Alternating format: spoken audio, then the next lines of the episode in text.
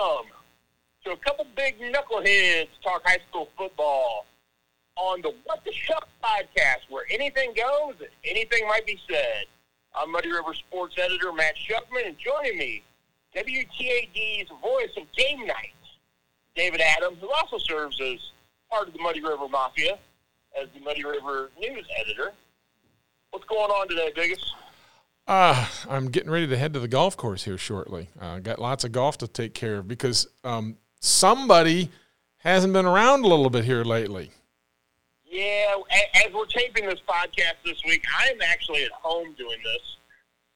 David is filling in for me very admirably, and I will owe him big time. But, yeah, I ended up in the hospital over the weekend. Spent 4 nights in Blessing Hospital, and it's not been a fun week.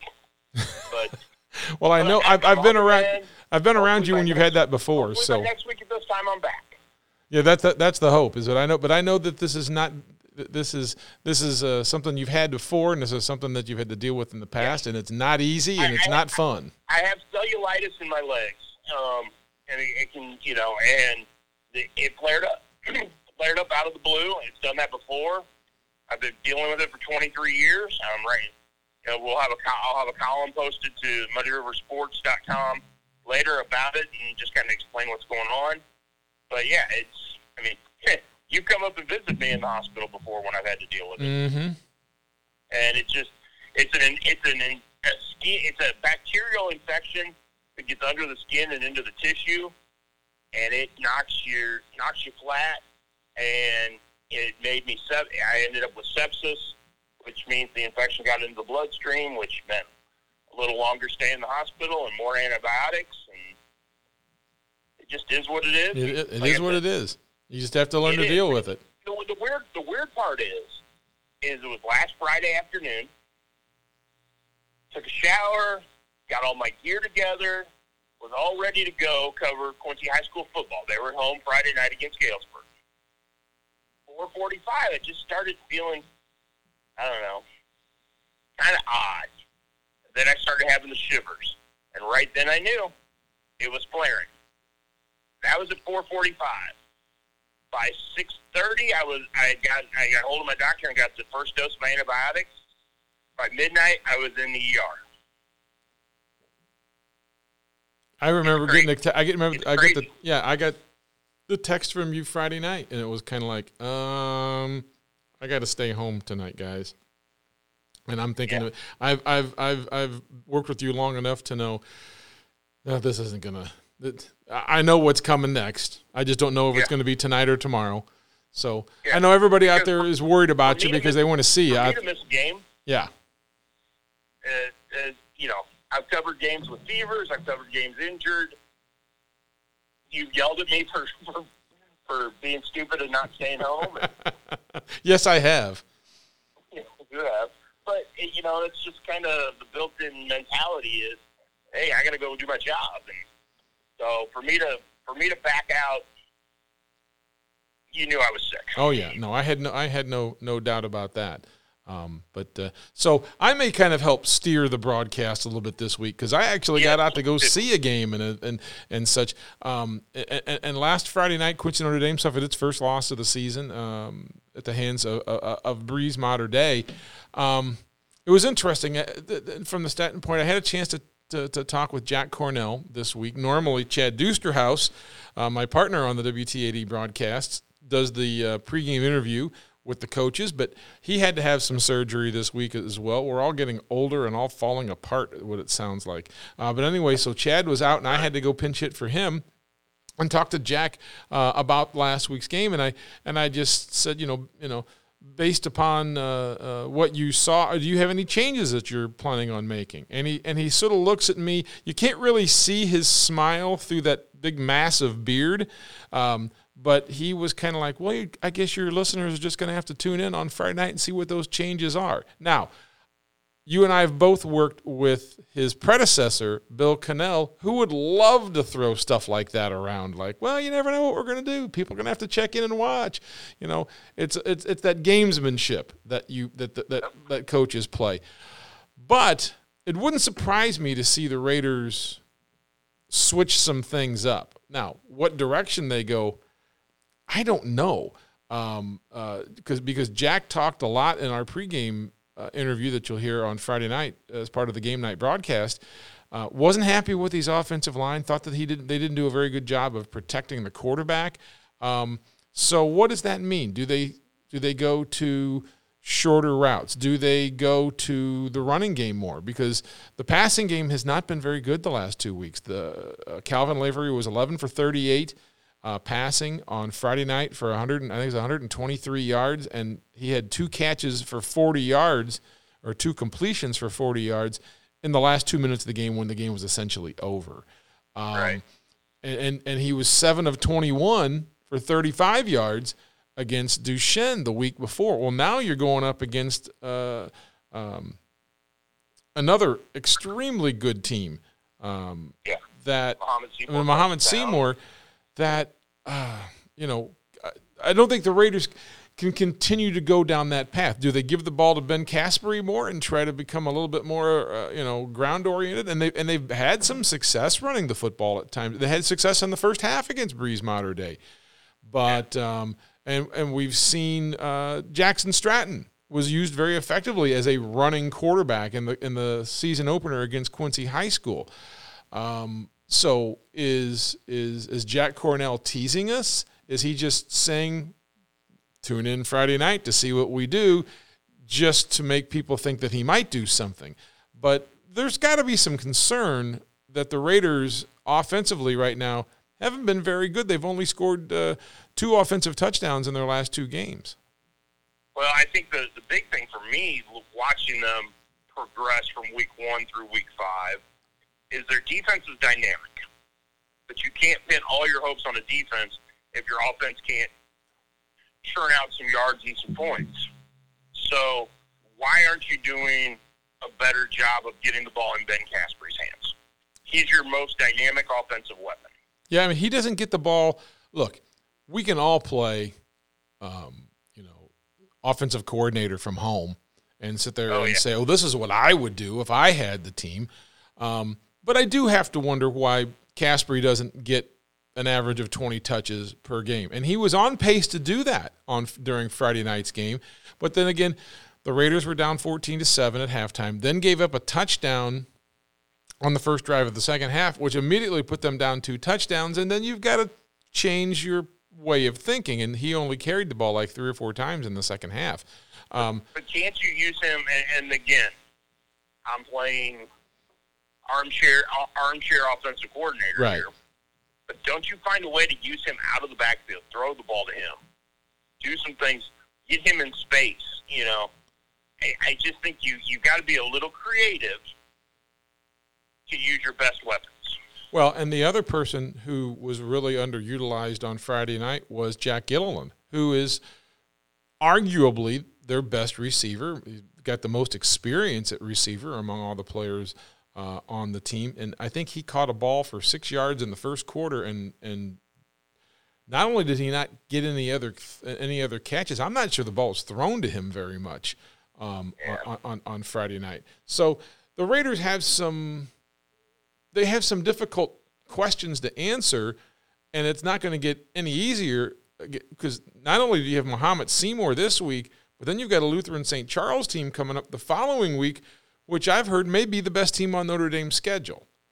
Right. So well, they've got it'll be an interesting bounce back week for them to see how the Raiders respond, to see what changes are made, to see how they look moving forward. Obviously, they're still 4-1. They're still state ranked number 9 in Class 4A. They're still in a spot where you expect them to continue to thrive. Now, on the flip side of that, we've got Quincy High School, which everyone went into last week thinking, wow, they just went and beat UT. They're on a roll. They're 2-2 now. You can talk playoffs. You can talk all these things. And Galesburg ran it down their throat from the sounds of it. Yeah, that's what I saw too, is it was just a kind of what happened in the second half of the Moline game. Was it was just a physical beatdown where the Galesburg is just bigger. And I as encouraging as the UT victory was, again, that's another team that lost 22 seniors. So Quincy High School physically could probably match up with them a little bit better, as opposed to a Moline team and a Galesburg team who were throwing out a whole bunch of seniors. And, you know, I thought I remembered seeing at the beginning of the season there were some predictions being made about the Western Big Six, and I thought someone wrote that Galesburg was going to finish at the bottom of the league, like they were expecting a 1-8 or 0-9 season. Well, new coach was part of the reason for that. Nobody knew what to expect with a new coach. They've had their struggles, obviously, and they started the year 0-3, but they've seemed to found a way to move the ball on the ground, and it's been effective so far. At least the last couple of weeks, it's been effective. And Sterling, from what I understand, is probably the cream of the conference again this year, correct? Yes, that's the common take on it. Now, yeah. Moline's pretty good. Moline's pretty good. So I wouldn't take it. You know, that would be an interesting matchup. Moline Sterling's going to be a really interesting matchup when that comes around. But yeah, this is a really tough road trip to Roscoe Eads Stadium on Friday night. Do you know who Roscoe Eads was? I have no idea who Roscoe Eads. Well, I found out when I went up to East Moline that there was actually a man by the name of Soule, S-O-U-L-E, who I don't know. He did something with the schools up in the East Moline area, but that's who the Soule Bowl is named after. It's not named after Parliament Funkadelic or anything like that. So, yeah, Quincy High School's got their hands full this upcoming week. But, it sounded like they were in it until that big interception return I think it was a long interception return that kind of shut the door on their chances. Now, the interesting side outside of the Quincy area, outside of Quincy, on the Illinois side is there were high expectations that now that Brown County had gotten through the gauntlet of playing Central, they're going to roll through the rest of the regular season. Well, that's not the case. Beardstown took care of that. And Central rolled, which we expected. I don't know if I expected them to beat Route the way they did, but they rolled over Route on Saturday. And it turned out what it's done is it's vaulted Central, even though it lost to Brown County, into that conversation of maybe they are the best team in the WIVC that just had a letdown in the middle of the game against Brown County. How good is Beardstown? Where did they figure to be in the WIVC?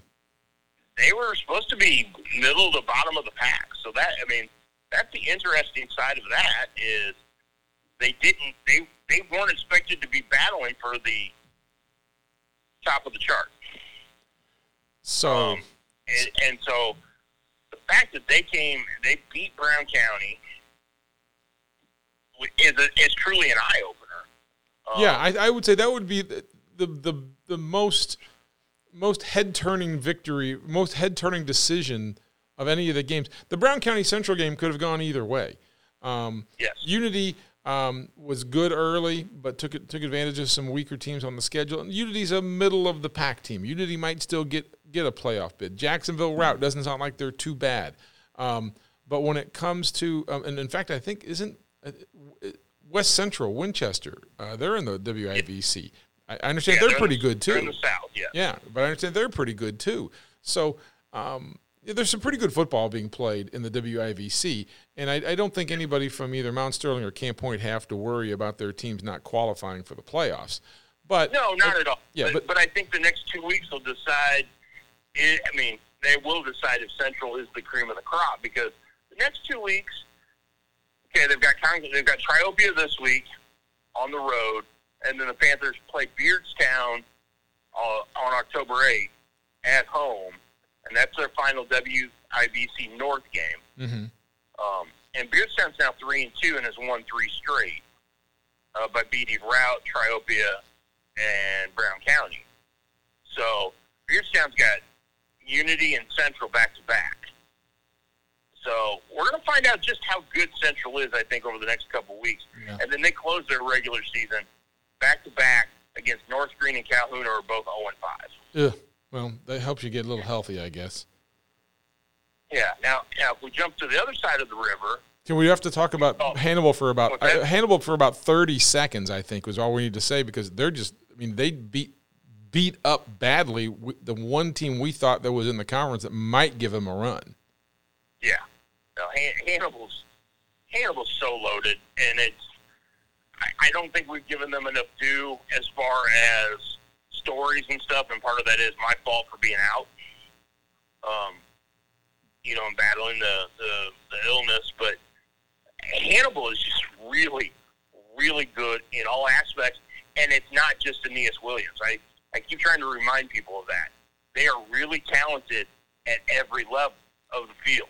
Well, he's only had, I think I saw the other day, he's had like 47 carries in 5 games. He's not even getting the ball 10 times a game. No. It's almost like they put him in bubble wrap, and it's kind of like, look, break glass in case of emergency. Well, they're not in an emergency right now. So why pile up a whole bunch of, honestly, meaningless numbers when it's going to be more important that he's available and at full strength and hasn't had the season of he's getting 20 to 30 carries a night, and now all of a sudden you get to week 10, and it's like, okay, well, now you got to carry the ball even more. Hey, they're wisely, I think very wisely, they've figured out this is a team that's going to be really good in the postseason. And they've got some games here where they know they're going to smoke some people. So, A.J. Thomas, I think last week, had almost 30 carries. Now, he also ran for almost 200. He ran for over 200 yards. So it's not like they couldn't still move the football, but they just don't have to make Aeneas Williams be the one to do it all the time. Right. Well, and they're pretty efficient passing the ball. I mean, Cortland Watson's completing 68% of his passes.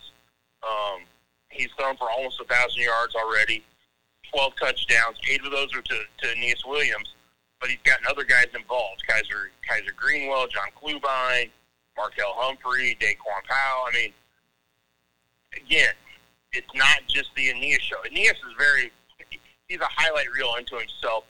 He's the best player in our area, hands down, no questions asked. Right. But the fact of the matter is they're just really good at every level, and we're not going to just see how good until the postseason, just because they're not going to get tested in the rest of the conference race. Well, and it comes down to, is Central a playoff team? Yeah. Is Brown County a playoff team? Yeah. Is Unity a playoff team? Probably. How good is Monroe City going to be? How good is Palmyra going to be? All good teams. But the team, I think, when November rolls around, who might still be swinging, is Hannibal. I think that's been proven by the manner in which Hannibal has just beaten the holy heck out of some teams. Well, and I'll give you, there's another out there. Okay. There's another out there that I think sits there and says, hey, don't sleep on us. And I don't know how you could, because they're ranked number 2 in the state. Monroe City's really special. Yeah. Although they had to struggle last week to beat – now, granted, Palmyra's – I think everybody realizes Palmyra's record is really not as indicative as the level of football they're capable of playing. Excuse me. But Monroe City had to fight to win that one. Yeah. Yeah. And you expect that with the Palmyra-Monroe City rivalry. Sure. I think Palmyra could be 0-9, and Monroe City could be 9-0, and those two teams would play, and the final score would be 18-17. So, but I think there's just so much to like about Monroe City, in the sense of they've got a lot of weapons offensively. They've got a quarterback with a ton of experience, and then you've got a couple of defenders. I mean, Keaton Pennywell might be the best defender there is in this area at linebacker. Mm-hmm. And he might be the toughest, most mean guy you don't want to face in an alley fight. I'm not sure his mom probably doesn't appreciate you calling him mean. Hey, but the fact of the matter is the guy's a great football player. Well, didn't he have an older brother who was a fairly decent football player too? Oh, yeah. Yeah. So, I mean, he comes by it naturally. Yeah. But – the fact of the matter is, it makes them they're not one-dimensional either, and that's true on the offensive side, where Joshua Talton is a dynamic running back, but then Kyle Hayes finds guys out of in the flat, throws the ball down the field. They've got a tight end who I think is maybe the best tight end in the area. And then defensively between Pennywell, DeGrave, and a couple of the other guys, some names that we're all familiar with. Well, I know I'm going to be at Quincy Notre Dame on Friday night for the Muhammad Seymour game. Again, Muhammad Seymour. Usually Thursday night's my night to do my prep work for a game. So I don't know that Muhammad Seymour won last week, but I know Muhammad Seymour was undefeated going into last week's game. And I'm assuming that you are basically going to be laid up at home for a little while longer, but we'll be monitoring from the Schuckman Castle. I will. It'll be me and Buster hanging out with a couple games on the radio and following Twitter, and it'll be an exciting Friday night. Well, best of luck to you on your recovery. You've done it multiple times before, so I expect nothing less. But I'll be back at it. Hopefully by the end of next week, I'm back at a game or at least a little more mobile and not stuck in the house. But you know what? I got to give it the right amount of time to get healthy. Yes. You do. In fact, people, if you see Matt out and about, tell him to get his big butt back home and get in bed and take his antibiotics and get this infection taken care of. They're not going to see me out and about right now because I'm not driving. I'm not leaving the house. There's none of that. So. Well, of course, Sheriff Michelle is also there to make sure that you don't get out of the house either, right? She is. All right. Well, thank you for hanging out with me today. Sorry I couldn't do it in person, but you're a lot better. You're a lot better looking on radio. You're a lot better looking when you're not here. Yeah, very true. Very true. All right, this has been Two Big Knuckleheads Talking High School Football here on the What the Shuck podcast, where anything says and anything goes. Have a great weekend.